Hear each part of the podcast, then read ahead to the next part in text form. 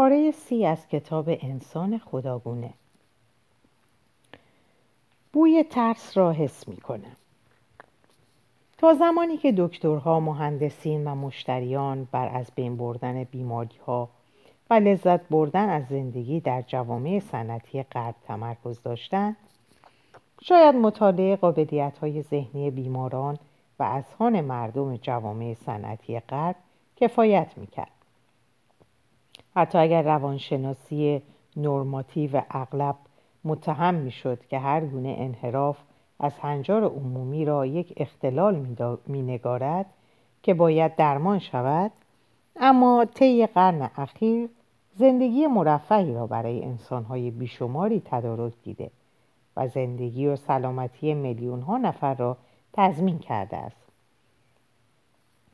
اما ما در ابتدای هزاره سوم با چالشی کاملا متفاوت روبرو هستیم انسانگرایی لیبرال اکنون جای خود را به انسانگرایی فنی می دهد و علم پزشکی به جای مبارزه با بیماری ها به طور فضاینده بر روی متحول کردن انسانهای سالم تمرکز می کند.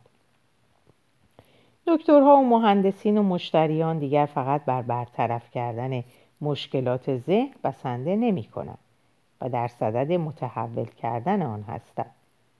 ما به دنبال کسب قابلیت های فنی هستیم تا به خلق قابلیت های جدید هوشیاری بپردازیم.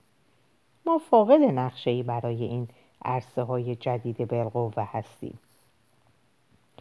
از آنجا که ما عمدتا فقط با طیف ذهنی سالم و ناسالم مردم کشورهای صنعتی آشنایی داریم حتی نمی‌دانیم به کجا ره سپاریم.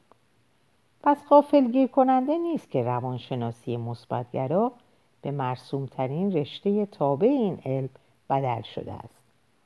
در دهه 1990 متخصصین برجسته‌ای مثل مارتین سلیگمان، اد دینر و میهالی سیک سنت مالی استدلال می‌کردند که روانشناسی باید نه فقط به مطالعه بیمارهای روانی بلکه همچنین به توانایی های روانی هم بپردازد. چطور می توانیم نقشه مفصلی از بی روان بیمار داشته باشیم؟ اما هیچ نقشه علمی از روان سالم نداشته باشیم. روانشناسی مثبتگرا طی دو دهه اخیر در مطالعه قابلیت ذهنی برتر دو گام مهم اولیه را برداشته است. اما ذهن برتر همکنون زمینه بکری برای علم است. ما باید تحت چنین شرایطی بدون نقشه به جلو یورش ببریم و تمرکز خود را به متحول کردن قابلیت های ذهنی مورد نیاز نظام های اقتصادی و سیاسی کنونی معطوف کنیم و از قابلیت های دیگر صرف نظر کنیم. و حتی آنها را در خود مزمحل کنیم. این طبعا پدیده کاملا جدیدی نیست. نظام طی هزاران سال بر اساس نیازهای خود مکررن به اذهانش شکل داده است. انسان خردمند در ابتدا در روابط تنگ و تنگ گروهی شکوفا شد و استعدادهای ذهنیش طوری شکل نگرفته بود که تا همچون چرخدنده های یک دستگاه عظیم عمل کند. اما نظام با ظهور شهرها پادشاهی ها و امپراتوری ها توانایی های لازم برای همکاری در عباد گسترده را پرورش داد و دیگر استعدادها و مهارتها را در خود از بین برد. برای مثال انسانهای کهن شاید به طور ای از حس بویایی خود استفاده می‌کردند. شکارگر و خوراکجوها قادر بودند به کمک حس بویایی تفاوت گونه های حیوانی مختلف انسان های مختلف و حتی عواطف مختلف را از دور تشخیص دهند مثلا ترس بوی متفاوتی از شجاعت دارد بسته به اینکه انسانی میترسد یا سرشار از شجاعت است ترشحات شیمیایی متفاوتی از خود متساعد می کند.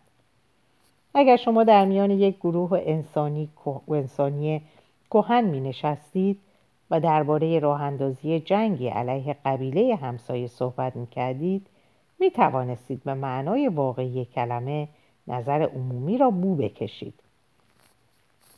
وقتی انسان خردمند خود را در گروه های گسترده سازماندهی کرد بینی اهمیت خود را از دست داد زیرا از بینی فقط در روابط معدود فردی استفاده می شد. به طور مثال شما نمی توانید بوی ترس آمریکا از چین را حس کنید. در نتیجه نیروی بویایی انسانی مورد قفلت قرار گرفت. شاید آن مناطق مغزی که دهها هزار سال پیش بوها را هدایت می کرد در وظایف فوریتری مثل خواندن، حساب کردن و استدلال های انتظایی به کار گرفته شدند. نظام ترجیح می دهد که به جای اینکه نورون های ما همسایگان ما را بو کند معادلات متغیر را حل کند. همین هم در مورد حواس دیگر و توانایی پنهان ما در توجه نشان دادن به احساساتمان هم اتفاق می افتد. خوراکجوهای کهن همواره هوشیار و محتاط بودند. وقتی برای پیدا کردن قارچ به جنگل می رفتن باد را به دقت بو می کشیدن و به دقت به زمین نگاه می کردن. وقتی قارچ می آن را با نهایت احتیاط می خوردن و به هر تفاوت جزئی بین بوها که می توانست قارچ خوراکی را از سمی متمایز کند توجه نشان می‌دادند شهروندان جوامع رفاهی امروزی نیاز به چنین تیزبینی هایی ندارند. ما می توانیم به سوپرمارکت برویم و از میان هزاران اقلام مختلف تحت نظارت مراجع بهزیستی انتخاب کنیم. اما صرف نظر از اینکه چه چیزی را انتخاب کنیم؟ پیتزای ایتالیایی را یا رشته فرنگی تایلندی احتمالا آن را با عجله در مقابل تلویزیون می‌خوریم و توجهی به طعم آن نداریم. به این دلیل است که تولید کنندگان غذا همواره بوهای هیجان انگیز جدیدی را ابدا می کنند تا شاید بتواند از پرده بیتفاوتی ما عبور کند. به همین شکل وقتی به تعطیلات می رویم می توانیم مقصدمان را از میان هزاران مکان شگفتانگیز انتخاب کنیم اما هر کجا که برویم احتمالا به جای اینکه مکانها را ببینیم با تلفن هوشمند خود بازی می‌کنیم ما در مقایسه با گذشته گزینه های بیشتری داریم اما صرف نظر از انتخابی که می‌کنیم توانایی خود برای توجه به این گزینه ها را از دست داده ایم. ما علاوه بر بویایی و توجه نشان دادن توانایی خود برای رویا بافی را هم از دست داده ایم. بسیاری از فرهنگ ها بر این باور بودند که آنچه که در رویاهاشان می‌بینند و انجام می‌دهند کم اهمیت تر از آنچه که در بیداری می‌بینند و انجام می‌دهند نیست از این رو این مردم به طور فعال توانایی خود را در رویا بافی یادآوری رویاها و حتی کنترل فعالیتهایشان در دنیای رویاها ارتقا می‌دادند که رویا بافی شفاف نامیده می شود.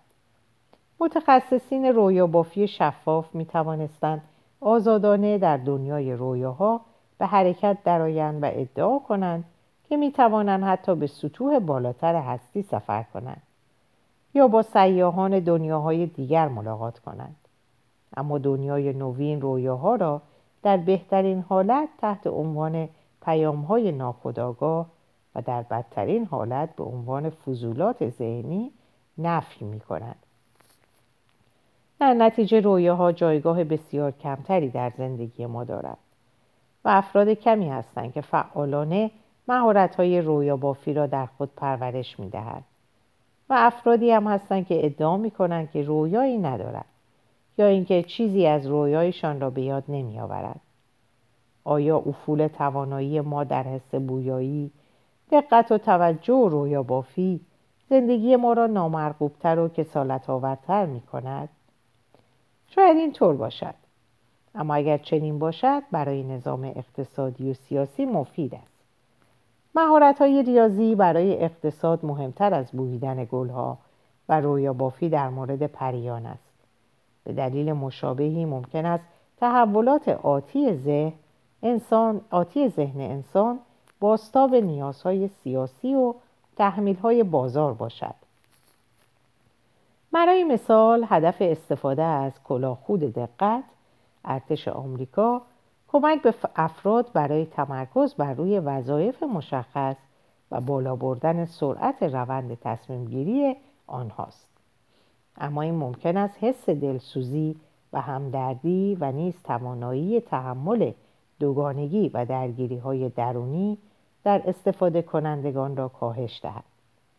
روانشناسان انسانگرا خاطر نشان ساختند که افرادی که در پریشانی به سر می‌برند اغلب خواهان راه های سریع نیستند.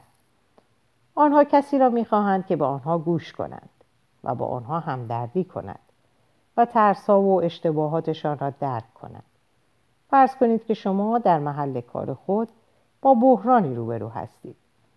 زیرا رئیس جدید شما از نظرات شما استقبال نمی کند و بر روش های خود پافشاری می کند پس از گذران یک روز دشوار با دوست خود تماس می گیرید اما دوست شما فرصت و توان زیادی برای شما ندارد و حرف شما را قطع می کند و سعی می کند مشکل شما را حل کند.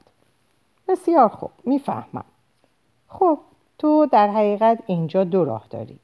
اینکه از کارت استعفا بدهی یا اینکه به کارت ادامه بدهی و همان کاری را که رئیس دست تو می‌خواهد انجام بدهی. اما اگر من به جای تو بودم استعفا می‌دادم. این به شما کمکی نمی کند یک دوست واقعی شکیبایی دارد و سعی نمی کند راه حل های سریع جلوی پای شما بگذارد. او به شکوه های شما گوش می کند و به تمام عواطف متناقض و دلواپسی های جانکاه شما وقت و جای کافی می دهد تا بتوانید آنها را بازگو کنید.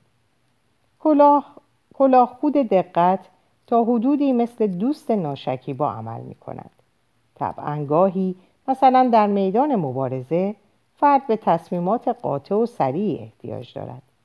اما در زندگی چیزهای بیشتری وجود دارد. اگر ما از کلاه خوت دقت به مرور در شرایط بیشتر و بیشتری استفاده کنیم آنگاه توان تحمل شرایط سردرگم کننده و دوگانه و روبرو شدن با دورایی ها را از دست خواهیم داد. همانطور که توان بویایی، رویا بافی و دقت را از دست داده ایم.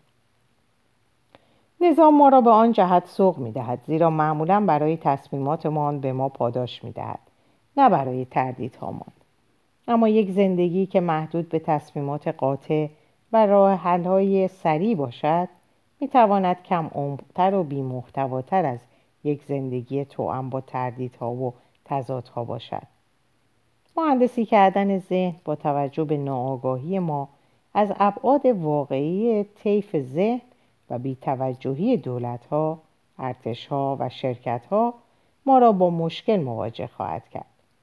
ممکن است بتوانیم جسم و مغز خود را متحول کنیم. اما در این راه عقل و خرد خود را از دست خواهیم داد. حقیقت این است که ممکن است که فرجام انسانگرایی فنی عملا بلکه به تنزل انسانها بیانجامد. نظام ممکن است انسانهای تنزل یافته را ترجیح دهد. نه به دلیل مهارت‌های فوق بشریشان بلکه از این رو که ممکن است آنها فاقد نوعی کیفیت انسانی مختل کننده باشد که می‌تواند نظام را کند و مختل کند. به طوری که هر کشاورزی می‌داند معمولا با هوشترین بز, بز, بز گله است که منشأ بزرگترین اختلالات می شود و به این دلیل است که انقلاب کشاورزی اقدام به تنزل قابلیت های ذهنی حیوانات کرد. انقلاب شناختی دومی که انسانگرایان فنی در رویاهایشان میپروراندند می‌تواند همین سرانجام را برای ما به ارمغان آورد. میخی که هستی به آن آویزان است. انسانگرایی فنی با یک تهدید مهلک دیگر روبروست. انسانگرایی فنی مثل سایر فرقه های انسانگرا اراده انسانی را تقدیس می کند و آن را میخی می انگارد که تمامی هستی بر آن آویزان است. انسانگرایی فنی توقع دارد که این تمایلات ما باشند که برای گسترش قابلیت های ذهنی و شکلدهی به ذهنهای آینده تصمیم بگیرند. اما چه اتفاقی خواهد افتاد اگر پیشرفت فنی امکان تغییر و مهندسی امیال ما را هم بیابد؟ انسانگرایی همواره تاکید داشت که شناخت اراده حقیقی کار آسانی نیست. وقتی سعی می‌کنیم به خود گوش فرادهیم اغلب در جنجالی از صداهای متناقض غرق می‌شویم. ما در حقیقت گاهی نمی‌خواهیم صدای حقیقی خود را بشنویم. زیرا اصرار ناخواسته ای را برایمان افشا می کند اسرار ناخواسته ای را برایمان افشا می کند و شروط ناخواسته ای بر ما تحمیل می کند افراد زیادی هستند که از کاوش عمیق درونی خود اجتناب می کنند یک وکیل موفق که در تکاپوی دائم است ممکن است آن ندای درونی که به او می‌گوید استراحتی به خودت بده و یک بچه به دنیا بیار. در خود خاموش کند. یک زن که در دام یک زناشویی ناخواسته گرفتار است در حراس از دست دادن امنیتی است که آن رابطه به او می‌دهد. یک سرباز از احساس گناه و کابوسهایی که جنایتهایش در او ایجاد کرده رنج می‌برد. یک مرد جوان که در مورد جنسیت خود دچار ابهام است از سیاست سوال نکن چیزی هم نگو پیروی می کند انسانگرایی فکر نمی کند که تمام این موزلات یک راه حل واحد داشته باشد اما توقع دارد که شجاعت به خرج دهیم. و به نداهای درونی خود گوش کنیم. حتی اگر ما را افشا می کنند و به وحشت می اندازند و سعی کنیم علا رقم دشواری ها از راه های این نداها پیروی کنیم. پیشرفت فنی دستور کار بسیار متفاوتی دارد و از ما نمی‌خواهد تا به ندای درونیمان گوش کنیم بلکه می‌خواهد آن را کنترل کنیم. آنگاه که بتوانیم نظام زیست شیمیایی مولد تمامی این نداها را درک کنیم می توانیم صدای یکی را زیاد و صدای دیگری را کم کنیم و زندگی را بسیار آسانتر و راحتتر کنیم. ما قرص ریتالین را به وکیل پریشان می دهیم پروزاک را به سرباز گناهکار می دهیم و سیپراگلکس را هم به همسر ناکام می دهیم و این تنها یک آغاز است. انسانگرایان اغلب از این رویکرد به وحشت میافتند. اما بهتر است تا راجع به آن قضاوت عجولانه نکنیم. توصیه انسانگرا که می‌گوید به خودت گوش کن تا کنون زندگی بسیاری را تباه کرده در حالی که میزان مناسبی از داروهای شیمیایی بهبودی میلیون ها انسان و روابط مشترک را تضمین کرده است. بعضی از مردم برای گوش کردن به ندای درونی خود ابتدا باید پیچ تنظیم فریادها و صداهای ناخوشایند را کم کنند. بر اساس روانپزشکی نوین بسیاری از نداهای درونی و آرزوهای حقیقی تنها حاصل بیماری های عصبی و عدم توازن در زیست شیمیایی درونی است.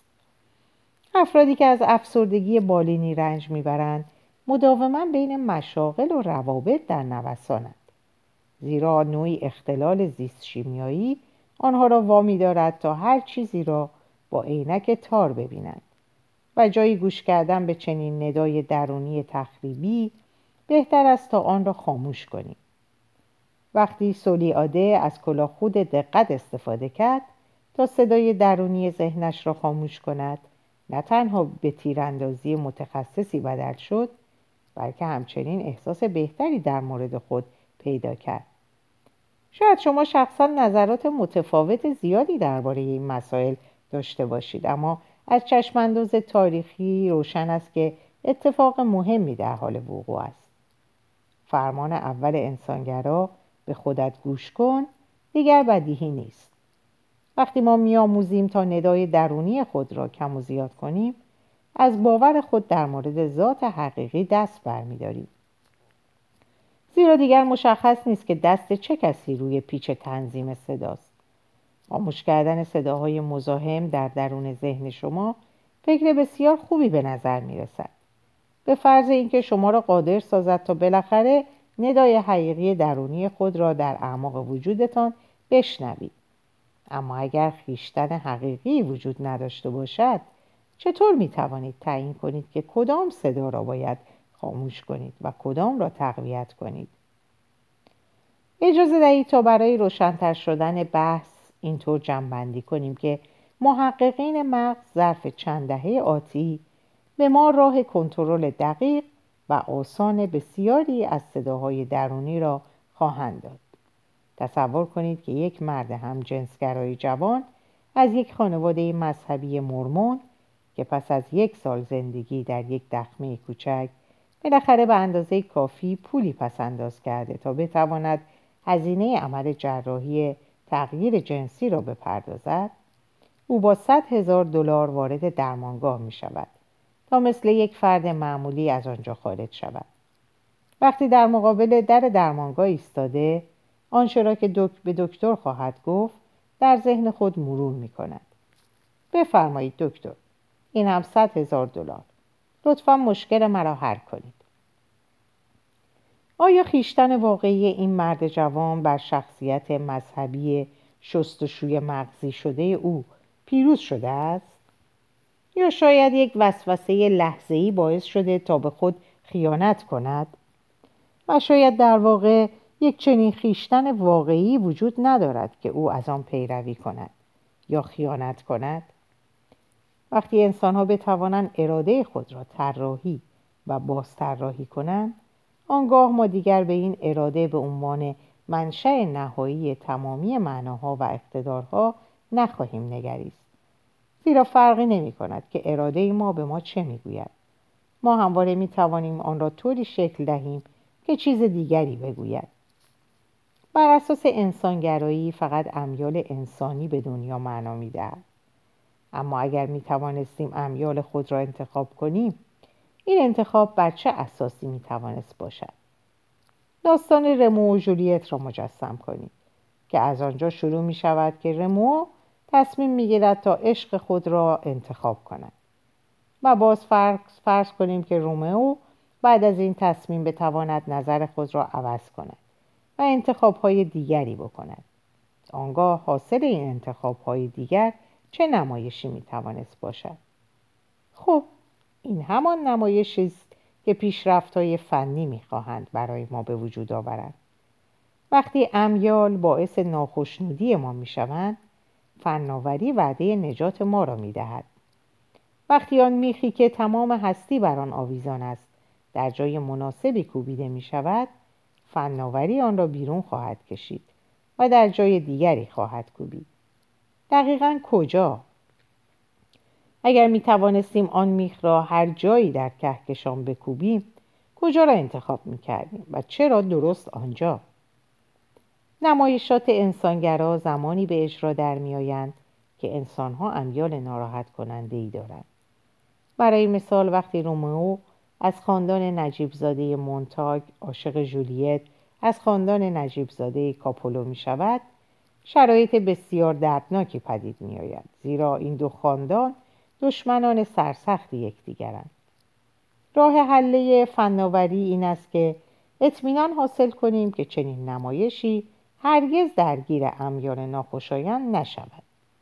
چه دردها و غمهایی که می‌توانست اجتناب شود.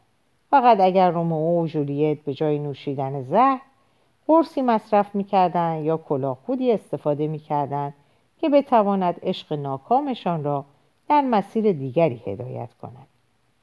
انسانگرایی فنی اینجا با یک معمای ناممکن روبروست و انسان را مهمترین موضوع هستی میپندارد. اما او را وامی دارد تا فناوری هایی را خلق کند که بتواند بر طراحی مجدد ارادهش کنترل داشته باشد. اما به دست گرفتن کنترل مهمترین چیز در دنیای اقوا کننده است.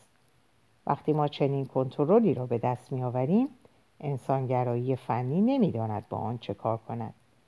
زیرا اراده مقدس انسانی آنگاه دیگر به محصولی در میان خیلی محصولات بدل می شود تا زمانی که به اراده و تجربه انسانی به عنوان مظهر اقتدار و معنا می نگریم باید از این فناوری ها پرهیز کنیم. از این رو یک مذهب فنی جسورانه تر سعی می کند تا بند ناف انسانگرایی را قطع کند و جهانی را در پیش رو مجسم می کند که حول امیال و تجربیات موجودات انسان نما نگردد. چه چیزی جای امیال و تجربیات را به عنوان منشأ اقتدار و معنا خواهد گرفت؟ تا این لحظه فقط یک داوطلب در اتاق انتظار تاریخ نشسته و خود را برای مصاحبه برای گرفتن این شغل آماده می کند. این داوطلب اطلاعات است جالبترین مذهب ظهور یافته دایتیسم داتاییسم است که نه خدایان را ستایش می کند و نه انسان را بلکه فقط اطلاعات را می ستاید آین اطلاعات داتاییسم یا داده باوری معتقد است که جهان متشکل از اطلاعات در گردش است و ارزش هر پدیده یا موجودیت از روی سهم آن در پردازش اطلاعات تعیین می شود این شاید در نظر شما چیزی حاشیه‌ای جلوه کند. اما تا کنون بر اکثر بنیانهای علمی چیرگی داشته است. داتاییسم از تلاقی دو موج انفجاری علمی زاده شد. طی 150 سال از وقتی که چارلز داروین منشأ گونه ها را منتشر کرد علوم زیستی موجودات زنده را چون الگوریتم های زیست شیمیایی تصویر کردند. از وقتی که آلان تورینگ طی هشت دهه اندیشه ماشین تورینگ را تدوین کرد متخصصین کامپیوتر یاد گرفتند تا الگوریتم های الکترونیک ظریف را به طور روزافزونی مهندسی کنند. داتاییسم این دو موج را با هم میآمیزد و خاطر نشان می کند که بر هر دو الگوریتم زیست شیمیایی و الکترونیکی دقیقا قوانین ریاضی واحدی حاکمیت دارد. بدین گونه داتاییسم دیوار میان حیوانات و ماشین ها را برمیدارد و توقع دارد تا الگوریتم های الکترونیکی به تدریج اسرار الگوریتم های زیست شیمیایی را فاش کنند و از آن پیشی گیرند. داتاییسم فناوری های پیشگامانه و نیروهای عظیمی را در اختیار سیاستمداران، سوداگران و مشتریان معمولی قرار می‌دهد. و به محققین و روشنفکران وعده اهدای جام علمی مقدسی را می‌دهد که طی صده ها از ما دریغ شده است و آن همان نظریه کلیدی است که تمام عرصه های عملی از ادبیات و موسیقی شناسی گرفته تا اقتصاد و زیست شناسی را با هم متحد می کند. بر اساس داتاییسم شاهلیر و ویروس آنفولانزا تنها دو الگو از جریان اطلاعات هستند که می توان آنها را با استفاده از ابزارها و مفاهیم واحدی مورد تحلیل قرار داد. این اندیشه بسیار جذاب است و زبان واحدی را در اختیار همه دانشمندان قرار می دهد. میان شکاف های عرصه های آموزش علمی پلی می سازد و به سادگی بینشی را در ورای مرزهای هیته های علمی حاکم می کند. موسیقی شناسان، محققین سیاسی و زیست شناسان سلولی می توانند بالاخره همدیگر را درک کنند. داتاییسم در این روند حرم آموزشی سنتی را وارونه می کند. هر جزئی از اطلاعات داده تا کنون فقط به عنوان اولین گام در زنجیره طولانی فعالیت های روشنفکرانه انگاشته می شد. به مردم می آموختن که داده را در اطلاعات، اطلاعات را در دانش و دانش را در خرد بچکانند. در حالی که داتاییست ها معتقدند که انسان دیگر نمی‌تواند از عهده موج عظیم داده ها براید از این رو نمی‌تواند داده را در اطلاعات بچکاند. حال چکاندن دانش در خرد بماند. بنابراین کار پردازش داده باید به الگوریتم‌های الکترونیک سپرده شود که گنجایش آن از گنجایش مغز انسان بسیار فراتر است. این عملا بدین معناست که داتائیست‌ها نسبت به دانش و خرد انسانی تردید دارند و ترجیح می‌دهند تا به داده بزرگ big data و الگوریتم های کامپیوتری اعتماد کنند. داتاییسم بیش از همه در دو عرصه علمی پایه‌ای تثبیت شده است.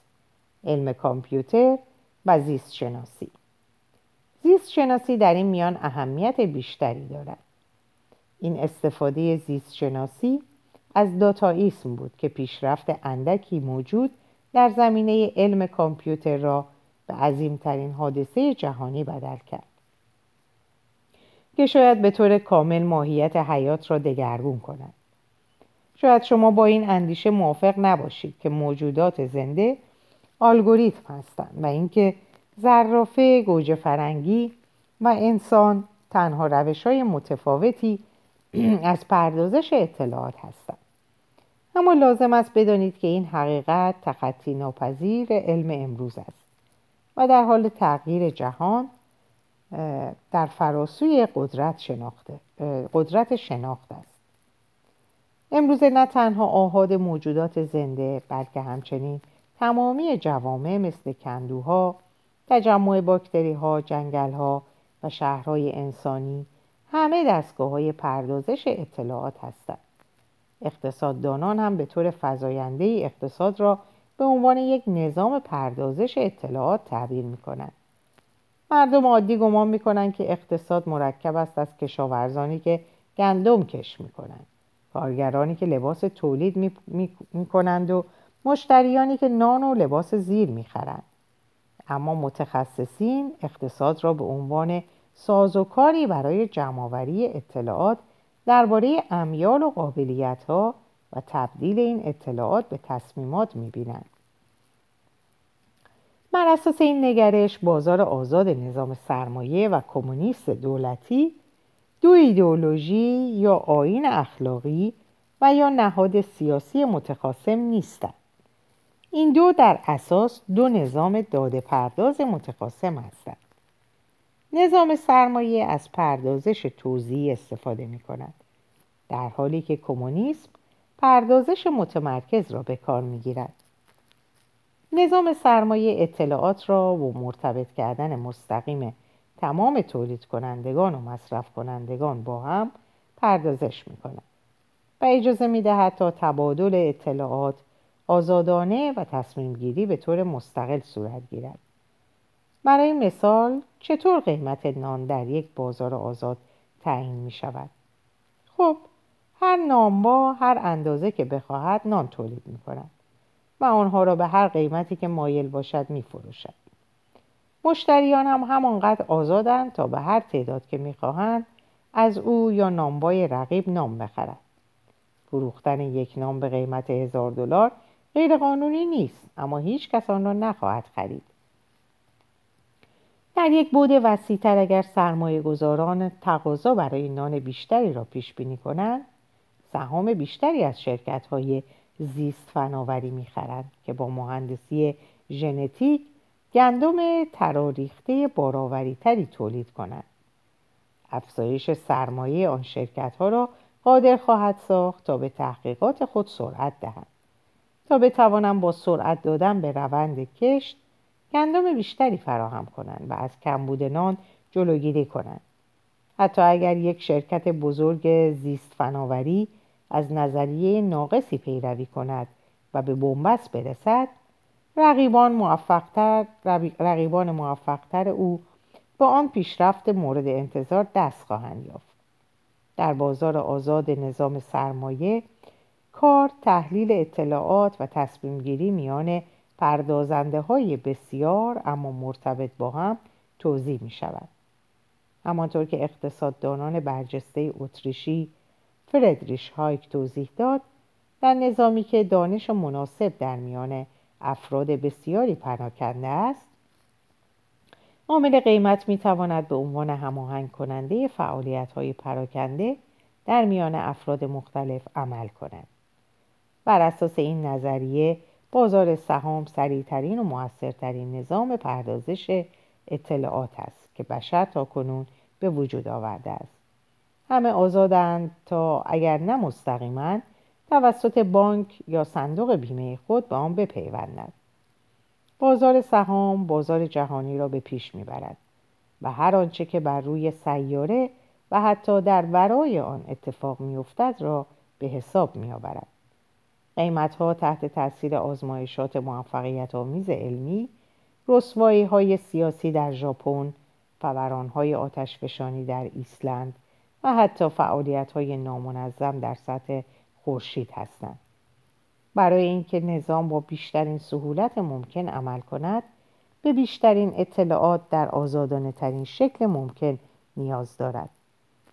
وقتی میلیون ها نفر در سراسر دنیا به تمام اطلاعات مناسب دسترسی دارند با خرید و فروش نفت سهام هوندا یوندا و سهام دولت سوئد قیمتها را تعیین می کنند چنین برآورد شده که بازار سهام احتیاج به 15 دقیقه معامله دارد تا بر تیتر نیویورک تایمز در مورد بهای اکثر سهام اعمال نفوذ کند در اینجا به پایان این پاره می‌رسم. براتون اوقات خوب و خوشی رو آرزو می‌کنم و به خدا میسپارمتون. خدا نگهدارتون باشه.